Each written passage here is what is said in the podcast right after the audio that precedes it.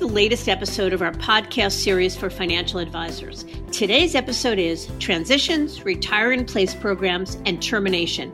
It's a top attorney's perspective and a conversation with Tom Lewis, certified civil trial attorney at Stevens and Lee. I'm Mindy Diamond, and this is Mindy Diamond on Independence.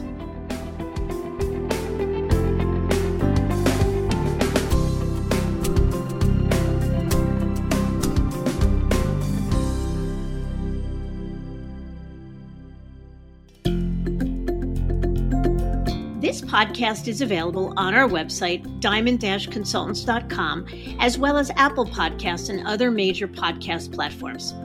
If you are not already a subscriber and want to be notified of new show releases, please subscribe right on your favorite podcast platform or on the episode page on our website. For Apple Podcast users, I'd be grateful if you'd give the show a review. Your input helps us to make the series better and alerts other advisors like you who may find the content to be relevant. And while you're at it, if you know others who could benefit from the series, please feel free to share it widely.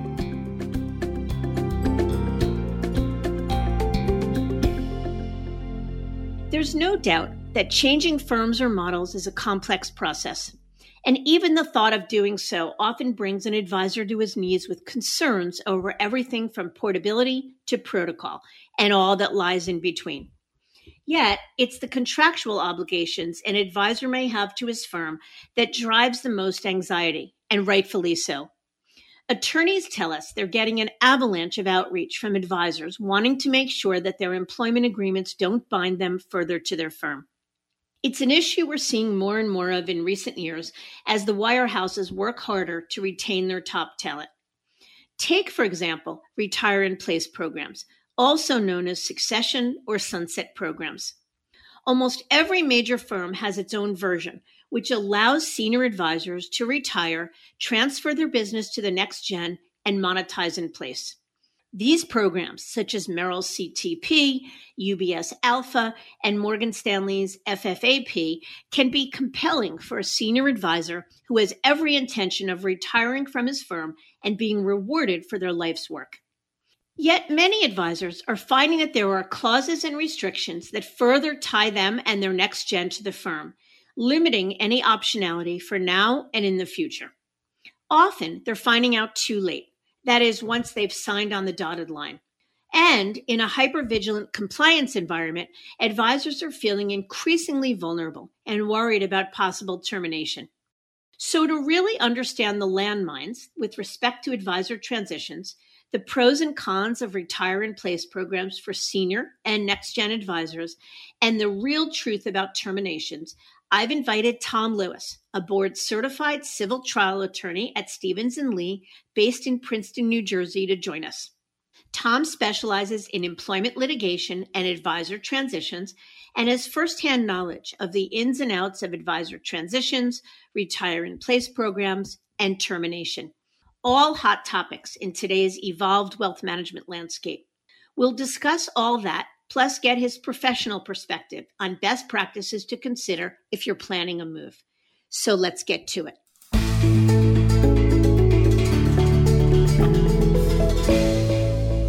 Tom, I'm so grateful for your time today. Mindy, good morning. Hope you're doing well. I am. Thank you. Let's get to it. Let's start at the beginning, Tom. Tell us a little bit about yourself and the firm you work for. Sure. Thanks, Mindy. I am actually an attorney sitting in a private law firm by the name of Stevens and Lee in Princeton, New Jersey. And what we do, I have a team of attorneys that work with me, and we do broker recruiting work across the United States. And what we typically would do is we'll either represent the broker dealer with onboarding of teams or advisors, or we'll actually represent the advisor team itself going to a new firm. And we basically help them because, as you might imagine, there's a lot of issues along the way. And our job is to make it a seamless transition for them. Let's focus a little on the work you do for individual clients, the advisors in transition. Tell us a little bit about that work specifically. Absolutely. So, what we would typically do is we would get involved with the team. We would be contacted by a team that's thinking about making a move. And oftentimes, Mindy, that team may have a couple different firms that it's in talks with to make a decision which firm is the best fit. So, what we would initially do is we would basically survey the situation. We would determine what firm is the advisor currently at? What firm is the advisor looking at? And really, what are the nuances with the transition? Is it a protocol transition? Is it a non protocol transition? Are there restrictive agreements? Are there certain obligations that the team has? Is there garden leave, for instance? So we would take a look. And based upon the experience we've had representing literally thousands of financial advisors, we can sort of take a quick snapshot and make a determination what is the move going to look like and how complicated could it be or how easy could it be? So, I want to come back to the notion of a protocol move versus a non protocol move. But for perspective, tell us a little bit about how much movement you're seeing. I mean, we've seen a ton of movement. 2020 represented probably more movement than we've ever seen in a year, and we're expecting even more of it this year. But what are you seeing from your perspective? I couldn't agree more with you, Mindy. 2020 surprisingly, I think, had the highest velocity of moves that I'm aware of over the last 15 years or so.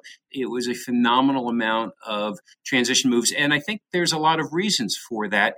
But 2020 was awfully busy, and I think 2021, I think, is going to be just as busy. So, from your perspective, too, what do you think's driving it the most? I think it's interesting. In early 2020, 2019, of course, was busy with transitions. 2020, early part of the year, started off busy. And then obviously in March or so with COVID, things changed dramatically. For a period of a couple weeks, there were not many transitions going on at all, although there were a couple teams um, that I helped that left at the end of March, beginning of April. And frankly, I thought that was questionable when it happened, but it turned out to be a godsend for them because everything lined up perfectly. They were able to leave properly, and the clients were able to come over. I think that because of the pandemic in 2020, a lot of advisors working from their home. A lot of advisors obviously solidified relationships with clients and made a decision that maybe they should look around and look for a better opportunity for themselves and a better opportunity for their clients. And I think as a result of that, with people for the most part working from their homes in 2020, it also gave the advisors flexibility to speak to professionals like yourself about what would be the options out there and what would be a good move for them. And it allowed freedom of discussion and, frankly, for people to really have a new beginning and a new platform for themselves and for their clients. Yeah, so there's no doubt we saw the same that having the privacy to be at home and do due diligence without the walls having ears, having time to self reflect absolutely drove a lot of it. But it's also, I think, that there was a lot of frustration pre pandemic. In other words, just because somebody was home and had privacy wouldn't be enough to make somebody who wasn't otherwise frustrated or otherwise motivated to make a move do so. It just made it easier to do so. So, from our perspective, what I think drove a lot of it or drives a lot of it is the desire for more freedom, flexibility, and control. Do you see the same thing? I couldn't agree more. It's amazing with a lot of the regulations and with a lot of the broker dealers as they're acting now. Most of these financial advisors, as you know, are entrepreneurs. They're building their own business and they need flexibility. And as a result of that, with we'll call it the tightening a little bit from a regulatory point of view, I think that the advisors are looking for more freedom and more flexibility. In other words, what the advisors are saying to the broker dealers is let us do our job. We've been very successful in the past, and right now you're making life difficult for us. And as a result, I think a lot of advisors have been looking around. I think it started in 2018, 2019, and certainly the velocity increased in 2020. Yeah, same. From your perspective, Tom, what are the most common landmines that an advisor in transition needs to be aware of? You know, it's interesting, Mindy. When I have initial discussions with advisors, most advisors are very concerned, number one, that their business is not going to get shut down because obviously they read the different posts that are out there on, on different social media platforms or, or on the internet. And obviously there's a lot of horror stories out there, but I can tell you the horror stories are really few and far between for the most part, what most advisors don't understand is there really is a lot of ease in making the transition as long as they act and do the right thing. And by that, I mean, I think it would be foolish for the financial advisors to try to make a move to a firm, move their entire practice without getting professional assistance because this is not what they do for a living and they don't know what the potential minefields are if the team does get professional assistance, and that could be somebody who's had experience in the past, it could be a consultant, it could be a lawyer, it could be anybody who, who actually has done this before. What professionals can do is help the financial advisor make the right move. what I tell all my financial advisors is that their reputation is critical, and their reputation with their clients, as well as their reputation with their prior firm and their reputation with the new firm. So when we make a move, we want to do it the right way. As I tell my clients, we want to take the high road. We don't want to cut corners. We don't want to make mistakes. We want to do it properly because our reputation, the advisor's reputation, is critically important with the firm that they are leaving, as well as the firm that they're joining, as well as with their clients. And if you make a mistake, it gets expensive. And a lot of the mistakes can be avoided very easily. Okay, let's talk a little bit about protocol versus non protocol moves. And I think from where I sit, a lot of people worry about how do you make a move without being able to get a sense of where your clients are at.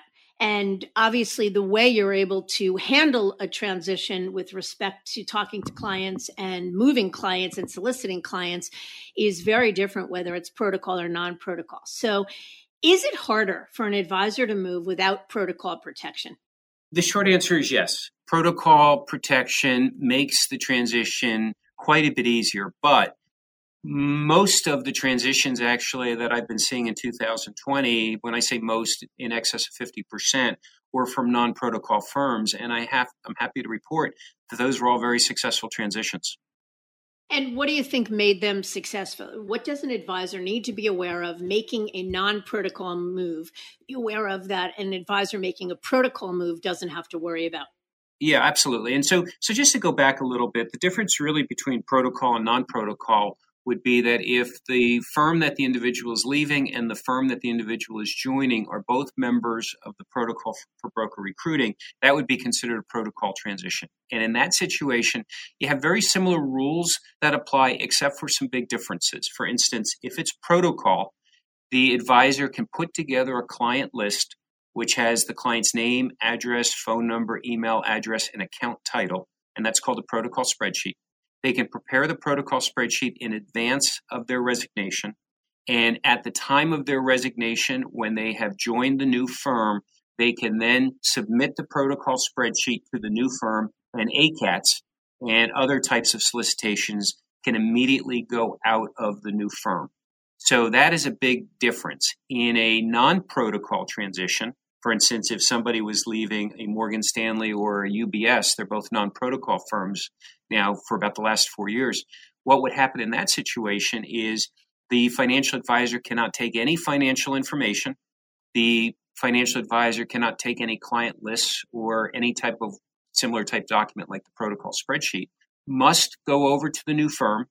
Typically, what we would do, depending on the state that the individual is in, is use what's called an announcement strategy and that advisor would join the new firm, would off the top of their memory would write down names of clients. Public source information would be used like google search or white pages to locate the phone numbers of the clients. And then a simple announcement would be made to the client which would be i've just resigned from this firm. I've just joined this new firm. I'm calling to alert you that i'm no longer there. And then at that point there would be discussion that would ensue between the financial advisor and the client. And if the client asks questions or says, I want to continue doing business with you, typically in that situation, it's okay then to get the client to transfer their book of business over. If the client says, Best of luck to you, I'm not interested in anything more, at that point, then the discussion must end.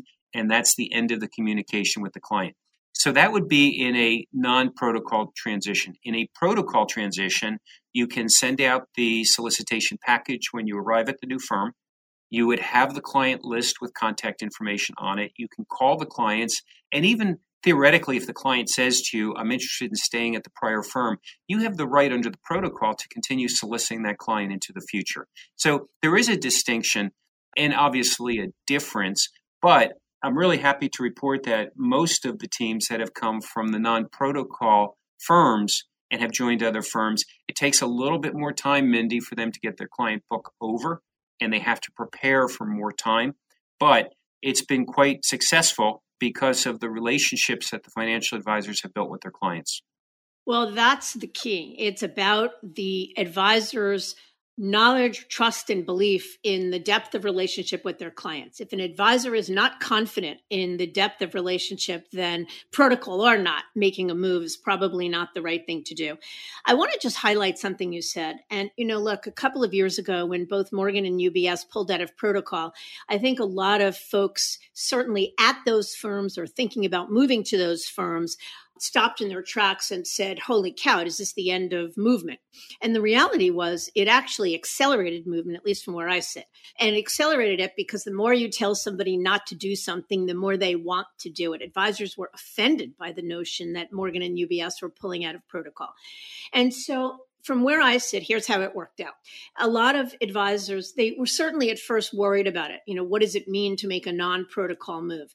But the reality is, as you say, advisors began moving with or without it and fiercely and furiously and a lot if they trust in the relationship with their clients if they've got good relationship with counsel and they do things right we haven't seen none of the moves i've facilitated we haven't seen any tros or any folks having real legal action yeah, I think that's absolutely correct. What I say to my financial advisors, I tell them that I'm an attorney, I'm a coach, and I'm also a counselor. And what we talk about, and I tell them is, effectively leading up to the resignation, you cannot tell your clients that you're thinking about leaving. That's considered pre solicitation. That violates protocol, it violates non protocol, it violates the law in virtually every state. It's a violation of their duty of loyalty. But what I do tell the advisors they are absolutely fine to do is build a solid relationship with your client. Make sure your client is content, make sure your client is happy, make sure you've done everything you can do to help that client because when you build that solid relationship with the client, the first thing the client's going to do when the client finds out that you've left is reach out to you and say, Hey, what happened? Let's talk about it. And one of the things, Mindy, with the non protocol that we've been seeing an awful lot of, if somebody, for instance, leaves Morgan Stanley and they go to another firm, when they're at the new firm, Morgan Stanley would normally hand out the book and there'd be a Morgan Stanley advisor that would be calling the former advisor's clients what we've been seeing is because the advisors have built such a strong relationship with their clients that when someone from Morgan Stanley, a new person from Morgan Stanley, calls the client, really the, the second phone call that the client is making is to the original financial advisor who is now at the new firm, effectively saying, Hey, tell me what happened.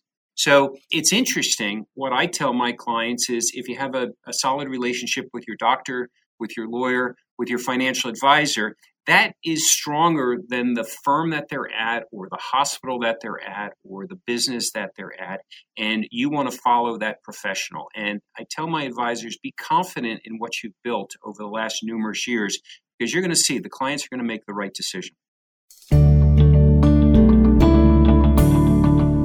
one of the most common questions we get asked is So, what are my biggest clients? They're my best friends. I ski with them, I dine with them, they're socially friends. And yet, my attorney is telling me in a non protocol move, in any move, I am not able to let them know that I am moving. How do the clients react to that? It's actually a very difficult situation that you put yourself into because I recently had a financial advisor who had been at the firm for over 50 years and had clients for almost 50 years and they're best friends. They go to each other's families' weddings and all kinds of family events. They vacation together. And the question became how come I can't tell my best friend that I'm thinking about leaving? So, what I say is it gets into a real slippery slope because the problem is if you tell your best friend that you're thinking about leaving, the word can get out and the word spreads. What would be the best practices in this type of a situation. And I realize it's difficult for financial advisors who have built a solid relationship with clients is to not tell any client that they're thinking about leaving, to not pre-solicit, not to do anything. And then what I tell the clients to do, Mindy, the financial advisors to do with their clients is when they join the new firm, what they should say to the clients is, I wish I could have called you in the past but I have certain obligations that I must comply with. I did comply with those obligations. I couldn't tell you, I couldn't tell anyone that I was thinking about leaving. I hope you understand. And what I've been finding is with the financial advisors taking the initiative to broach that subject with the clients in advance, the clients don't feel that they've been left out of the secret that someone else has been told. They understand And frankly, they want their financial advisors to play by the rules and to abide by their obligations. So it seems to work out okay, but it's still very difficult. And there's no easy way to explain how you can't tell your best friend that you're thinking about leaving. But best practices would be nobody hears about it until the move actually occurs. Yeah, and I we see the same thing. I want to pivot, Tom, to to spend some time talking about the retire in place program, specifically at the wirehouse firms. So Morgan, Merrill, and UBS are using them as their best retention tool and a way to bind as many advisors to the firm as possible. What is your opinion of those programs? You know, it's interesting. What I'm seeing, and I'm seeing a lot of what you're seeing right now, Mindy, where a lot of financial advisors have signed these programs. These programs, depending on the circumstance, depending on the individual, may be good for that financial advisor, may not be good for that financial advisor. But I can tell you, almost in a wholesale type way, most financial advisors that sign the retirement agreements do not understand all of the obligations that are contained in those documents. So, one strong piece of advice is before anyone signs a financial advisor, and it may be a benefit to that financial advisor, but before anyone signs any type of a retirement agreement, they should have it reviewed by a professional. That let that professional review it and determine what the restrictions are and what the obligations and whether that person is really stuck at that firm for the rest of their career. And so, what are some of the typical obligations that are inherent in these agreements? Well, almost all of them have certain restrictions. And virtually every type of agreement, and we spoke about Merrill, UBS, or Morgan Stanley, would have restrictions not only on the retiring advisor, but also restrictions on the receiving advisor team. And those restrictions would be that for a period of time, if someone accepts these accounts, that they would be restrained from leaving that firm absent certain conditions. And those conditions could be either for instance, with the Merrill Lynch agreement, payment of a certain amount of money at the time of resignation, or with the UBS or Morgan Stanley agreements, just a total restriction, a total non solicit of those accounts if indeed the receiving financial advisor moves. As far as the senior financial advisor, so this would be the retiring financial advisor, the restrictions could be something as strong as in the Merrill Lynch agreement, the CTP agreement, for instance, where it's a non compete and it could be a non compete for up to two years. And what the non compete effectively means is that individual cannot go to work in the industry for a period of two years after they depart from Merrill Lynch. And that's quite restrictive. And frankly, most financial advisors don't understand those restrictions when they sign the agreement. So, you and I spoke actually about that very topic for an article I was writing for wealthmanagement.com back in February. And we talked about the fact that Merrill CTP contains language that many of the others do not, and that is the non compete language. Is that something that, in fact, makes it more onerous than the comparable retirement agreements at the other firms? Well, it is. And it's interesting when you look at the Merrill agreement in particular, what Merrill calls its CTP agreement, Client Transition Program. The, the agreement itself is actually less restrictive on the receiving advisors because typically there's a payment term where the receiving advisors can pay a certain amount of money to Merrill and effectively be able to solicit the accounts under the protocol. But for the senior advisor, so this would be the retiring advisor, most of the retiring advisors don't understand that in the CTP document that that retiring advisor signs, there is a two year non compete. And that is much more restrictive than any of the other retirement agreements I've seen from any of the other broker dealers. The other broker dealers have restrictions, but the Merrill is a two year non compete. In other words, Mindy, what that means is if the senior advisor is part of this team and the team decides to make a move while the transition is the transition payments are still being made by the receiving team, that the senior financial advisor is effectively stuck. And he or she will be stuck at Merrill Lynch for a period of at least two years.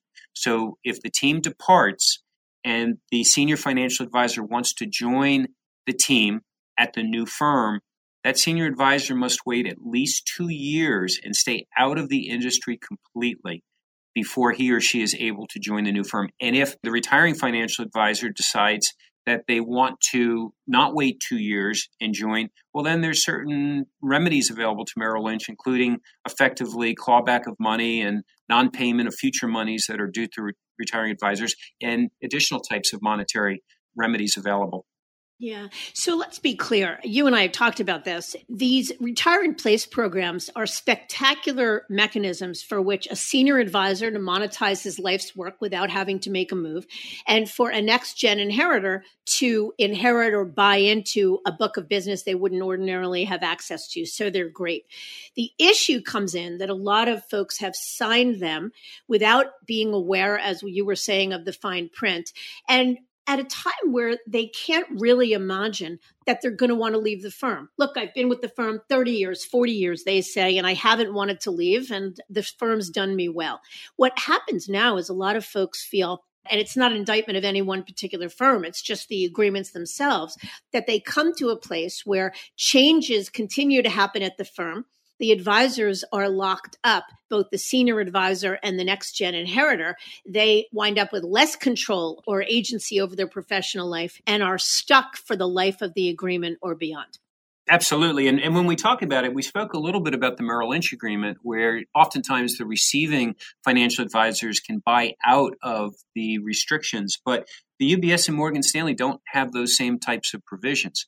And for the receiving advisor with a UBS retirement agreement or for the receiving advisor with a Morgan Stanley agreement, there could be certain restrictions in place, which means if they leave, they effectively have to leave that book of business and really can't do anything with that book of business. And depending on the state that they're in, may not even be able to announce to that book of business. So, once again, I agree with what you're saying that most of the broker dealers use the retirement accounts as a way to keep the accounts at the firm. Sometimes it's a beneficial situation for both the senior advisor and the receiving advisor, but oftentimes there's obligations and restrictions in place that neither the senior advisor nor the receiving advisor understand when they sign the document. And then as a result, the ability to transfer is quite limited.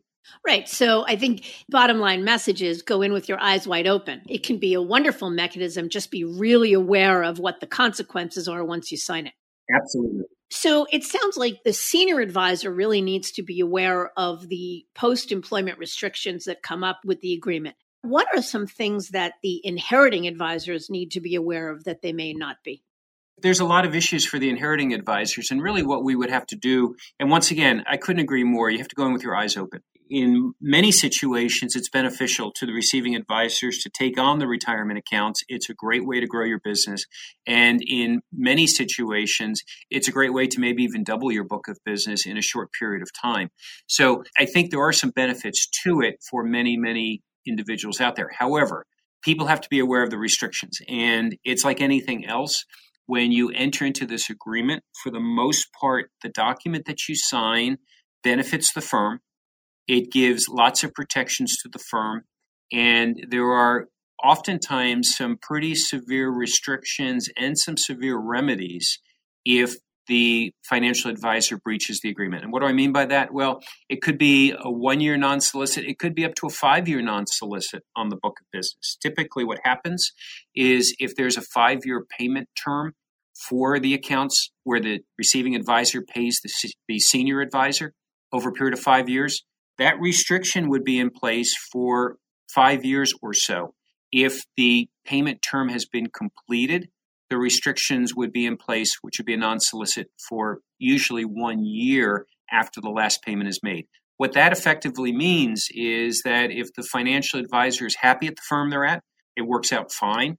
They grow their book of business, they pay for it over a period of time, and, and then they keep those accounts for the rest of their career. But if they're not happy, or if they're disenchanted with what's going on at the firm and they want to see what their options are, if they've signed any type of a retirement accounts agreement, they need to be prepared for what the ramifications are. And oftentimes, most financial advisors don't realize that if they're even three or four years into a retirement agreement payment, most financial advisors think that those accounts can be brought over to the new firm with them. Well, for the most part, they can't be brought over to the new firm. And it would be a situation where oftentimes you cannot even announce to those accounts, and you would have to really sit back and wait for the client to affirmatively reach out to you.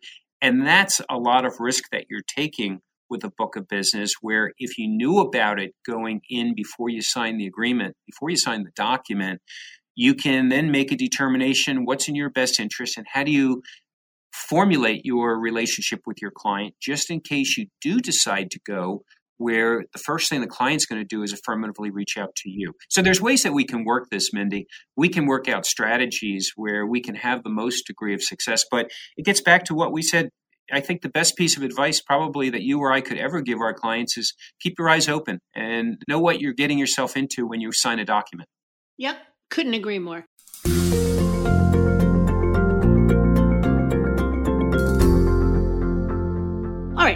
Turn toward another topic, one that's a little unfortunate, but we're seeing more of, and it's causes for termination.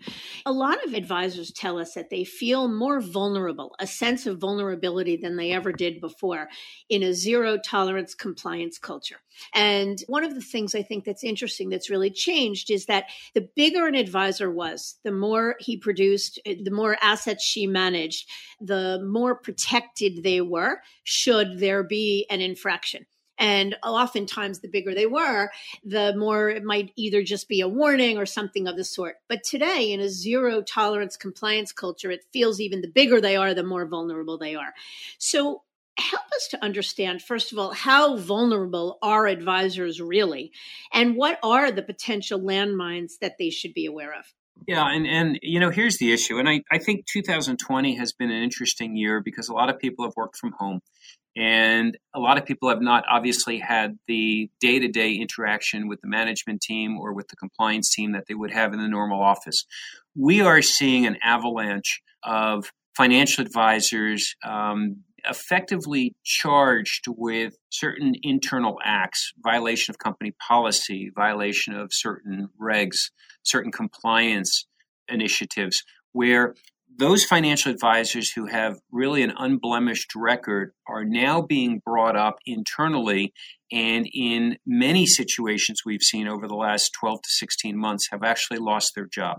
And it's really very unfortunate because where in the past we were seeing the firms, the, the UBSs and the Morgan Stanleys of the world, which were much more financial advisor centric, much more understanding, and working with the financial advisors when mistakes happened. Where now what we're seeing the firms doing is really having no tolerance, not even putting together, for instance, a letter of education or a letter of admonishment, which would be typically done where an advisor does something that he or she should not have done. And we're not talking, Mindy, about a financial advisor taking money from a client. We're talking about really violations of internal company policies that you or I would look at and say, you know, it's good to learn from that experience, but that should not be a terminable offense. What we're seeing now is that these firms are terminating individuals. And as a result of that, and I think that has also led to why many financial advisors in 2020 are looking around, keeping their eyes open and looking at if there's other platforms available. Because frankly, what they're deciding is that these firms that would be sticking by them in the past are not doing so anymore. And if a financial advisor gets terminated, it turns into a, a U5 issue. And it also turns into a transportability of their book issue because no firm will want to hire a terminated financial advisor until the U5 gets filed, which could be up to 30 days, to make sure the U5 is something that can be effectively worked through because there's a good chance if the U5 is negative that FINRA enforcement is going to ask questions and ask for follow up on that. And to also to make sure that the clients will be coming over even though there's this two, three, four week gap between the day that financial advisor has been terminated and the day potentially they could be hired by the new firm. So there is a lot of minefields out there for financial advisors. And I think as a result of that, financial advisors are saying, you know what, we think we want to look around a little bit because we don't like what this firm has done to some of our other financial advisor friends where they've terminated them for what would seem to be a fairly innocuous reason. Mm-hmm. Well, and we see the same. And what's interesting is where folks are going when they feel that sense of vulnerability.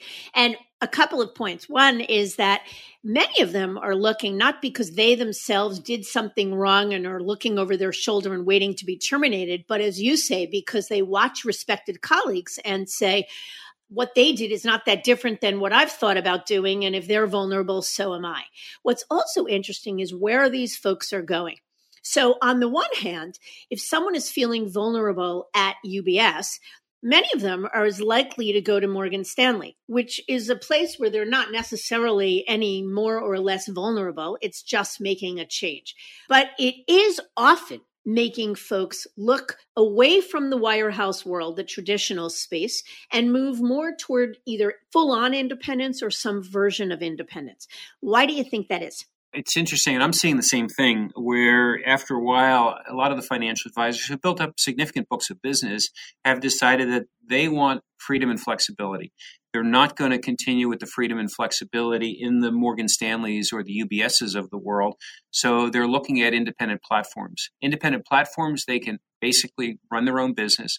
They can run their own business as they see fit, bring their clients over, but most importantly, not wait for effectively some problem to occur. And I've seen financial advisors that I've assisted in the past that have been at firms for decades and have had perfect records where now all of a sudden there'll be some type of a complaint of some sort there'll be an internal investigation the financial advisor is in disbelief that he or she is effectively being cross-examined by their internal compliance people over something that would you and I would think would be really innocuous obviously not client related or no client harm and as a result the next thing these individuals know is that they're they're being terminated. It happens time and time again. So as a result, a lot of financial advisors want to take control of their own destiny, of their own future, and they go independent. Yep. And if an advisor is terminated, so if he or she is terminated from, let's say, UBS, how likely is he or she to find a job once terminated at Morgan Stanley, at Merrill Lynch, at another major brokerage firm? Typically, it's difficult. And typically, what the firm wants to see that is looking to hire this potential person who's been terminated is what's the U5 going to say? You know, we were just talking about a situation where somebody's been terminated at UBS. Let's assume that UBS terminates a financial advisor, and that financial advisor is talking to the Merrills of the world, for instance. Well, Merrill's going to want to know what is the U5 going to look like? So, oftentimes, the firm that has just terminated the employee, working with a professional, may give draft U5 language to determine okay, this is going to be the scope of what the U5 is going to look like to allow that financial advisor to talk to Merrill and to see if Merrill's interested still based upon the U5.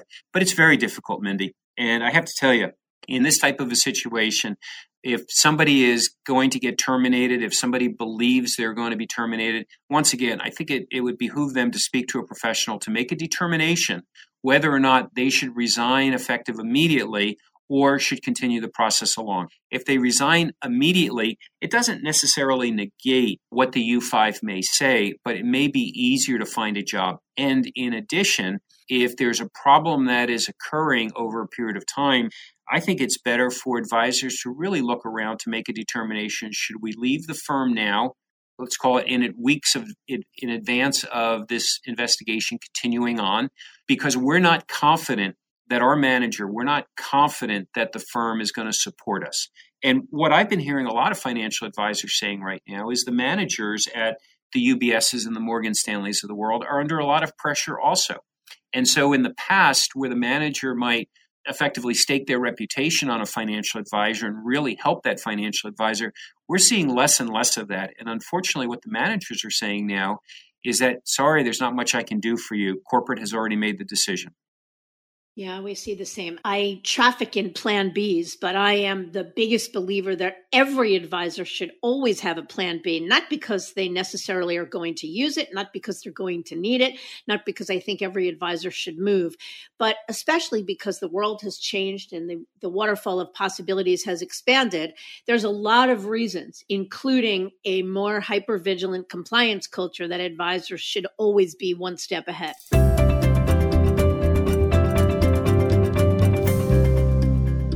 So we could go on for days, lots to talk about, but any other bits of wisdom you can share with prospective movers, Tom? Yeah, you know, it's interesting. I think that there really has been no better time than now for financial advisors to see what's out there. And, you know, as we were talking about, there's a lot of teams that I actually talk to, Mindy, and I'll represent for a period of time. And they'll go out there and determine what the options are, what the different platforms are. They'll see what their restrictions are with the ability to move over to a new firm. And then they'll make a determination what's in their client's best interest and what's in their best interest. Many teams will go down the path and make a decision that they're content with where they are. But it's interesting because many teams, when they start talking to the competition, realize what they've been missing in the past, how they believe that that platform would be better for their clients. Maybe it would be better for them. And obviously, it could be financially more rewarding for them. So it really opens up their eyes quite a bit at what's out there. I don't think there's ever been a better time for financial advisors to look around than right now. I think that firms are looking to increase assets. Firms are putting together some pretty significant incentives for teams to come over. I think firms are working quite well with, with teams, both large and small, and their support staff to make a smooth transition over. I think the law has been helpful in a lot of respects. COVID 19 has been helpful in certain respects to allow teams to maneuver to different firms and once again to allow the clients then to transition their accounts over. So I'm actually very optimistic on what the future brings. I think that financial advisors who have a strong book of business really have a wealth of opportunities available to them. They could either stay at the firm they're at if they're happy, they could look around and see what the competition is offering to them. They could go to another broker dealer. They can go to an independent platform. Really, the key is if the financial advisor has a solid relationship with his or her accounts and a solid book of business, the world is really full of opportunities for them. Yeah. I couldn't agree more. Well said. Tom, I thank you so very much for your time, for your perspective, for your generosity, and uh, look forward to continuing the conversation. Mindy, thank you, and I appreciate your professionalism also.